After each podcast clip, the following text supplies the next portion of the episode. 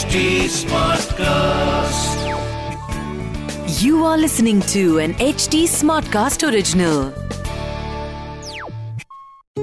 जय श्री राम भरत अपने भाई श्री राम को अयोध्या ले जाने चित्रकूट आए थे, क्योंकि राम अयोध्या के राज्य के सही हकदार थे और भरत अपने आप को राम का गुनहगार भी मानते थे इस एपिसोड में भरत ने बहुत समझदारी वाली और अच्छी बातें बताई हैं।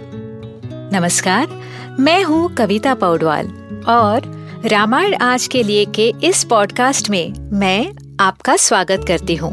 इस पॉडकास्ट में मैं आपको मूल वाल्मीकि रामायण यानी ओरिजिनल रामायण की कहानी तो सुनाऊँगी, पर हम साथ मिलकर ये भी समझेंगे कि आज के लाइफ में इस रामायण का क्या रेलेवेंस है। आइए जानते हैं कि आज हम प्रभु श्री राम से क्या और क्यों सीख सकते हैं।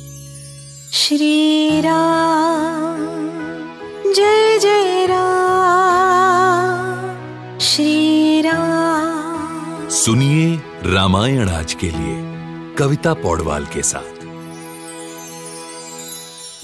भरत ने कहा पहली बात कि अगर माता पिता कोई गलत डिसीज़न ले, जैसे दशरथ ने कह कैकई की बातों में आकर लिया था तो बच्चों को उसे पूरा करने से पहले सोचना चाहिए और ज़रूरत पड़े तो वही करना चाहिए जो सही है। फिर वो राम से कहते हैं कि बेटा होने के साथ साथ राम एक क्षत्रिय भी हैं।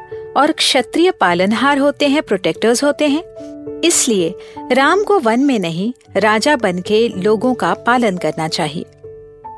और तीसरी बात ये कि लाइफ के चार स्टेजेस होते हैं। बाल्यावस्था यानी चाइल्डहुड ब्रह्मचर्य यानी एडल्टहुड गृहस्थ यानी हाउस होल्डर और वान प्रस्थाश्रम यानी रिटायरमेंट इन सब में सबसे कठिन या डिफ़िकल्ट जो होता है वो है गृहस्थाश्रम या एक हाउस होल्डर बनना। क्योंकि कितने लोग आप पर डिपेंड करते हैं, कितने ही लोगों की आप ज़िम्मेदारी लेते हैं। देखिए, हमारे किसी भी ग्रंथ में ये नहीं कहा कि आप अपनी रिस्पॉन्सिबिलिटीज छोड़कर जंगल में जाकर तपस्या करें। ये बताया गया है कि आप अपना कर्तव्य, अपना धर्म पूरा करो और उसे ईश्वर को अर्पण करो।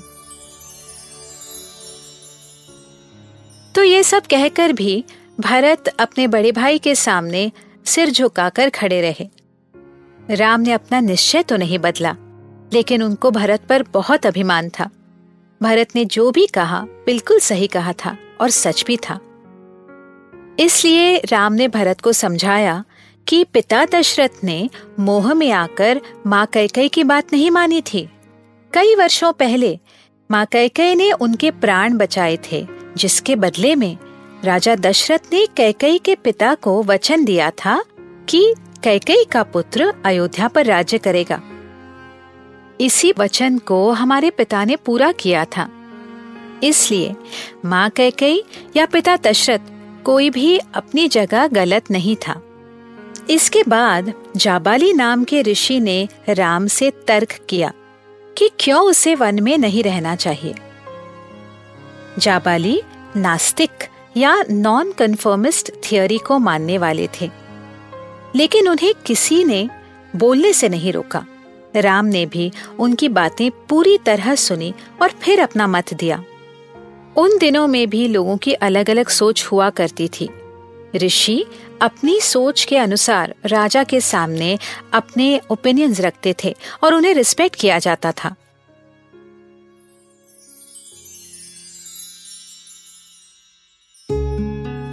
आगे की कहानी सुनने के लिए हमसे जुड़े रहिए रामायण आज के लिए के पॉडकास्ट में, जहाँ हम श्री वाल्मीकि रामायण जी के साथ सफ़र करते रहेंगे। इस पॉडकास्ट को लिखा नरेट और रिसर्च किया हुआ है मैंने, यानी कविता पौडवाल ने। इसका ट्रांसलेशन किया है श्रीमती प्रतिमा माणिक ने। प्रोड्यूस किया है दीप्ति आहूजा ने और एडिटिंग और म्यूज़िक दिया है सौरभ भोंजाल ने।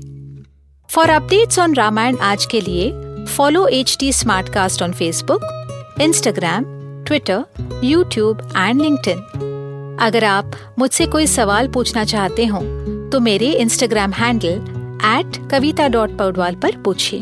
और रामायण आज के लिए की पूरी सीरीज़ सुनने के लिए log on to W W W dot H T smart cast dot com अगले एपिसोड में आपसे फिर मुलाकात होगी। तब तक के लिए Ram Ram. This was an H T smart cast original H T smart cast